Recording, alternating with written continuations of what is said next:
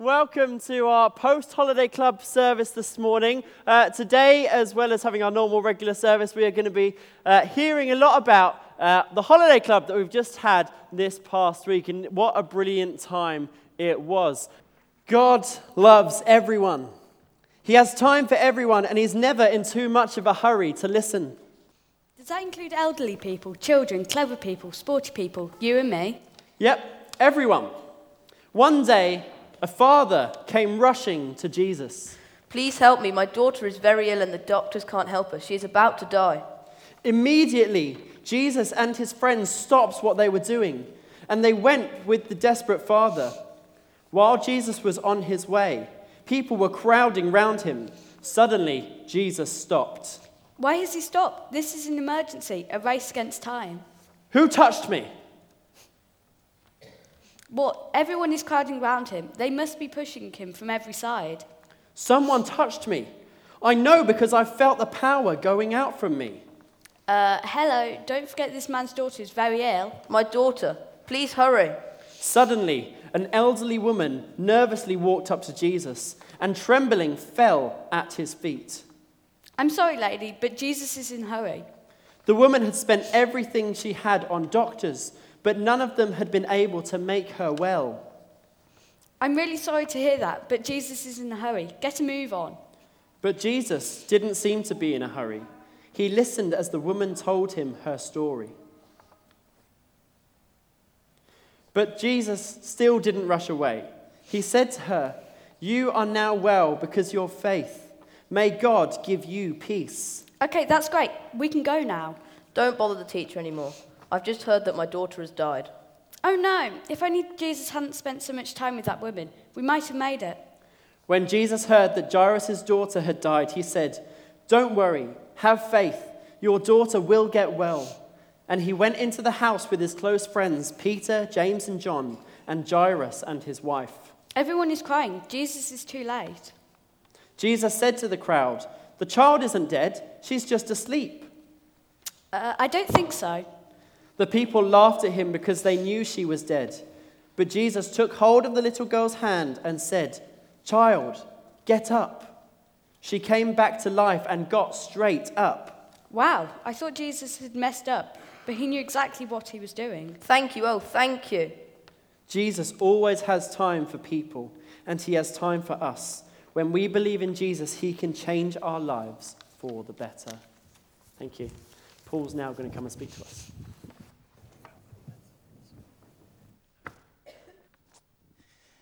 Well, isn't this fantastic this morning? I'm absolutely amazed at everything that's been going on this week. It's been a wonderful week. I think we should give a huge thank you to Martin and Jackie and all the team who've been leading the holiday club and all the young people who've been helping. Let's give them a really big round of applause. Absolutely.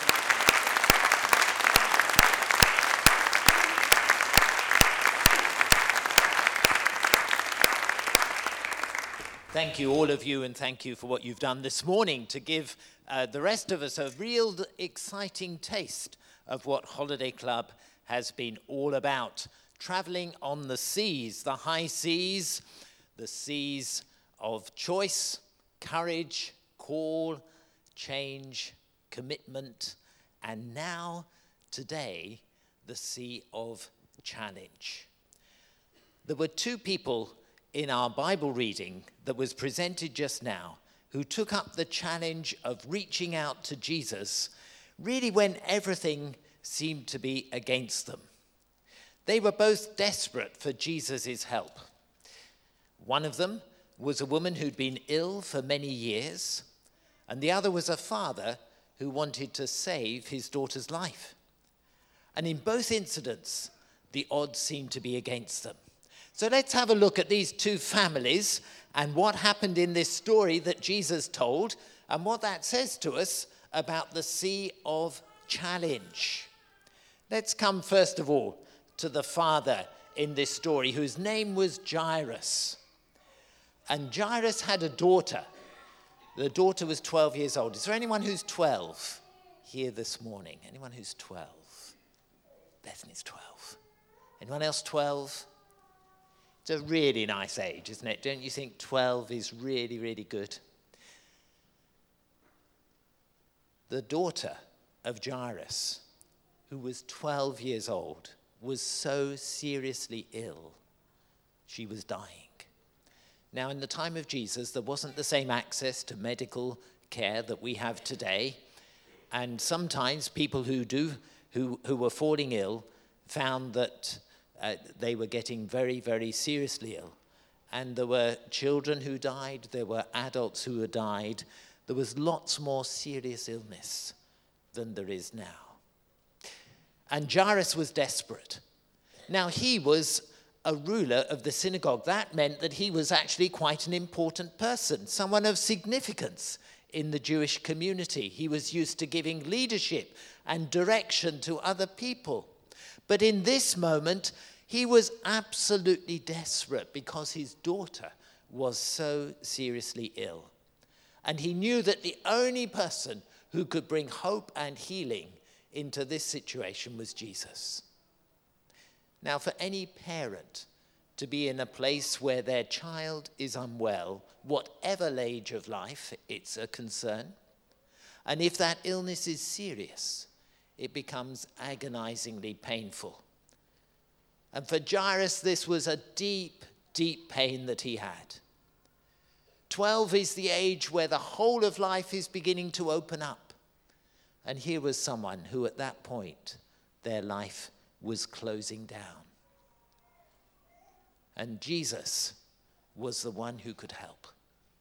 And so Jesus set off in the direction of Jairus' house. And Jairus began to feel excited. Here is someone who's going to be able to make a difference. Isn't that wonderful? As Jesus and his friends made their way to Jairus' house, where his daughter was so unwell. But on the way, something different happened. Because there was someone else who was desperate to meet with Jesus. And this is the other person in our story, the woman who had been ill for many years. And the illness that she had had, nobody seemed to be able to help her. No one seemed to be able to cure her.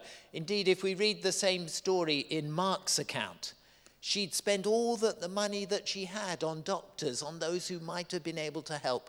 No one seemed to be able to do anything for her. But it was also the kind of illness which pushed her a little bit on the edge of her community. She couldn't be part of everyone else in the same kind of way. She wasn't able to socialize, and she too was desperate. She didn't want to be obvious. So she crept up behind Jesus. Remember, Jesus was on his way, wasn't he, to Jairus' house, where Jairus' daughter was so unwell. And this woman crept up behind Jesus and just thought, if only I touch him, if I just touch him, something's going to happen. She touched his garment. And immediately she felt different something wonderful happened to her. And in the same moment, Jesus turned round and said, Who touched me? He knew that power had gone from him. Something had happened in that moment. This woman didn't really want to be made known. She was very shy, very embarrassed. She just wanted to creep up and no one to notice who she was. But Jesus knew that actually she needed to talk to him. She needed to tell him what had happened. And then she could go away not only being well, but being completely at peace. And that's what happened. The woman came to Jesus and she said, Yeah, it was me. I touched you. And she told him a story. And Jesus says, Now you can go in peace. But here's the suspense in the story, isn't there? Because Jesus was on his way to help someone else. And at that point, he'd got the message that Jairus' daughter was not only very, very ill, but had actually died. Could anything happen now? Was it too late? This is the most incredible story in the New Testament, isn't it?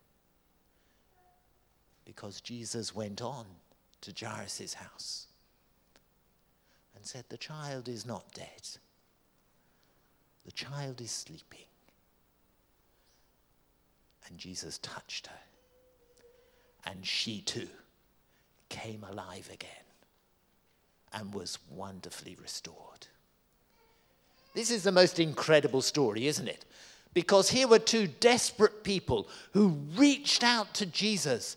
Jairus, whose daughter was so unwell, the woman who'd been unwell for so long. They were desperate and they reached out to Jesus. And it almost felt as if because Jesus gave time to one, he couldn't help the other. It was almost as if Jesus was going to Jairus' daughter, and because he was going there, he'd have no time for the woman. And then it was almost as if because he stopped to talk to the woman, he'd got no time or was too late for Jairus' daughter. But it wasn't like that at all.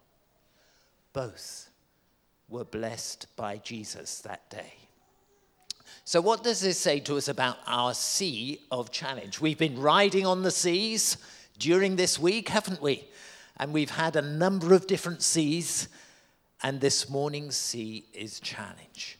The challenge is for you and me to reach out and to touch Jesus today because he's still alive and he can make a wonderful difference in all of our lives. And this is the challenge. Now we need to notice that in the story, these were two very different people. One was a man and one was a woman, so they were different gender. They had a different social recognition. One was very important and one was right on the edge. They had a different lifestyle. They had different needs. But both were the same when Jesus, as far as Jesus was concerned. And so you might think today, well, I'm a different person. I'm not like so and so. I'm not like them. So Jesus might make a difference to them, but he won't make a difference to me. That's not true. Jesus treats us all the same. Doesn't matter who you are, doesn't matter how young you are this morning. And some of you are listening wonderfully well in these few minutes and you're quite young. There's a lot of life ahead of you. And some of you in this congregation are very much older, and you're also listening wonderfully well. Doesn't matter what age we are, doesn't matter what background we are, Jesus treats us all the same. The one thing these two people had in common was that they both believed that Jesus would make the difference. They were sure about that. Jairus believed that Jesus could come and help his daughter. The woman believed that Jesus could make a difference to her life. And they were prepared to face the challenge of meeting Jesus and trusting him completely. They weren't worried about what other people thought or said. They didn't ask questions about what Jesus might do. They simply reached out and believed in him. And that same challenge comes to us today. Don't hold back. Don't give up. Reach out now to the one who can make a difference in your life too. Now, your needs and mine will be different to the people in our story. Our greatest need is that we have all done things that are wrong. We've all said things that are wrong. We've all thought things that are wrong. And the Bible calls that sin. Sin is the wrong things that we've said and thought and done. And when we haven't done things that are right, that spoils where we are in our relationship with God. But the wonderful news is that when Jesus came and when he died for us, when he reached out his arms I'm going to lose the microphone when I do this. When he reached out his arms on the cross, when he gave his life for us, he, the one who had not done anything wrong, is able to forgive you and me for the wrong things that we have done. And when he died, the life that he gave and the sacrifice that he made and the love that he showed and everything that he poured out in that awful moment of suffering was so that we can be forgiven and have a new life today. That's the most wonderful thing. And that's why we all need to come to Jesus. And that's the greatest difference he can make. He can forgive you and me of our wrong things. He can also bring us into the presence of God, help us to be part of the family of God. And He's given His Holy Spirit that can come and live in our lives to give us the power of God to be pleasing in the way that we live today. Everything else follows from that. So the sea of challenge is that you and I need to come to Jesus, trust in Him, ask Him to forgive us of the wrong things that we've done, ask Him to come and live within us, and that His Holy Spirit would help us to live a life that's pleasing to God. So, have you come to that place today? As we think of the challenge of these two people that came to Jesus in our story, have you come to that place today where you are trusting in Jesus to change your life, to forgive you, and to give you eternal life? There's a Bible verse that was particularly for us to remember today. It ties in with the story but it's from a different part of the New Testament. It's from Acts chapter 16 and verse 31. It says this Believe in the Lord Jesus, and you will be saved. I think those words are going to come on the screen. There they are. Believe in the Lord Jesus, and you will be saved. Reach out, touch Him, believe in Him, ask Him to make a difference in your life and that is what will happen. Ian, in his prayers, mentioned someone called Billy Graham, who died just four days ago, on Wednesday. He was 99 years old. And he was someone who spoke all the way across the world, telling people about Jesus. There was one occasion in 1989 when I was at Wembley Stadium when Billy Graham was speaking. We took a coach from our church in Greenford, and several people that night gave their lives to Jesus Christ. It was an incredible evening. It was a typical English summer's evening. So the rain was pouring down. The stadium was covered. It was the old Wembley Stadium, for those of you who remember that.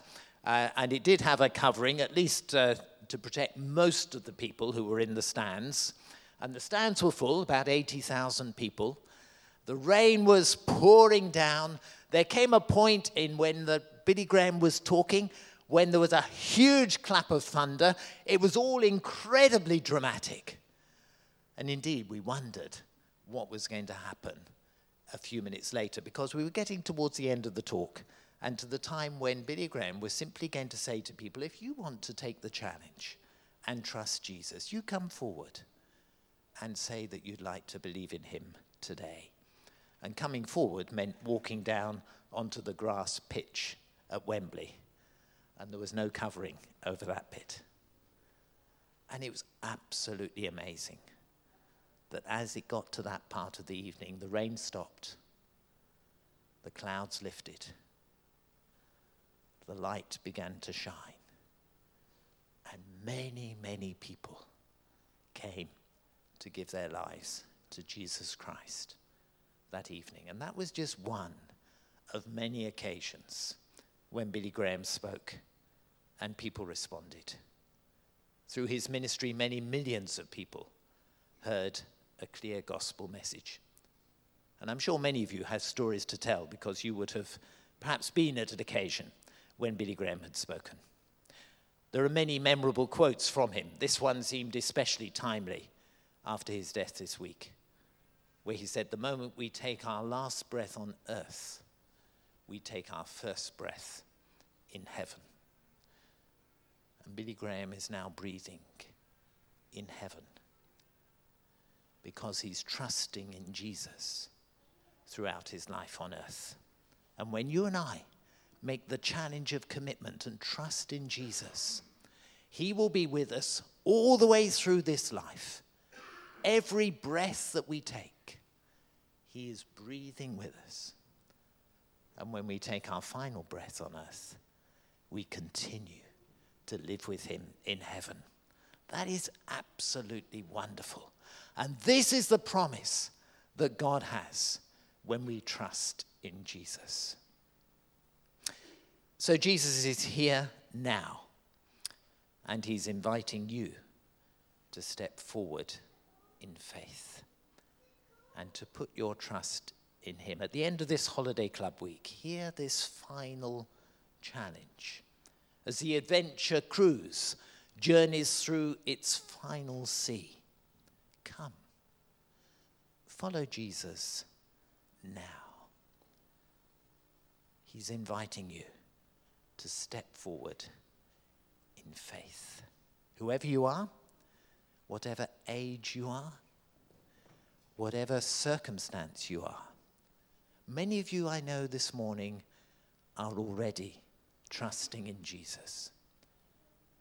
But I want to give you the opportunity that if you've been hearing these things and haven't yet made that heart commitment to Jesus, you can do it now. I'm going to lead us in a prayer. And as you hear these words, in the middle part of the prayer, I'll pray as if it's you praying.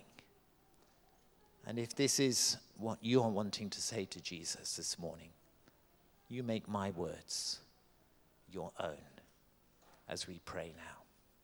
Let's pray together.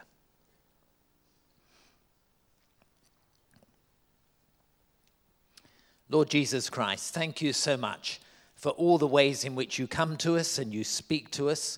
Thank you for the wonderful difference that you made in uh, the lives of Jairus and his daughter and the woman who had been unwell. And thank you that today you want to make such a wonderful difference in our lives as we put our trust in you.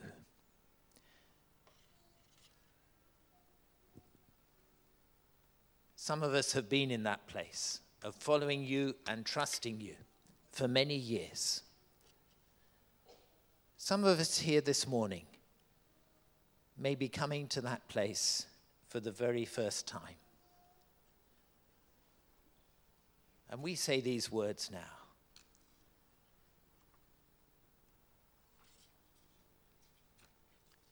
Lord Jesus Christ, I'm sorry for the things I have done wrong in my life. Please forgive me. I turn from everything that I know is wrong. Thank you that you died on the cross for me so that I can be forgiven and set free. Thank you that you offer me forgiveness and give to me your Holy Spirit. Please come to me now and stay with me forever. Amen.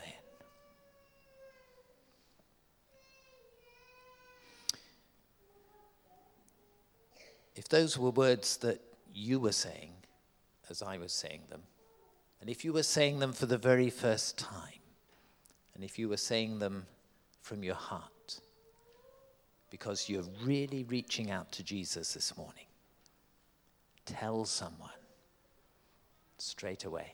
Tell someone. Whoever's next to you, whoever you know in the church, come to see me, go into the prayer room after the service, whatever. Tell someone.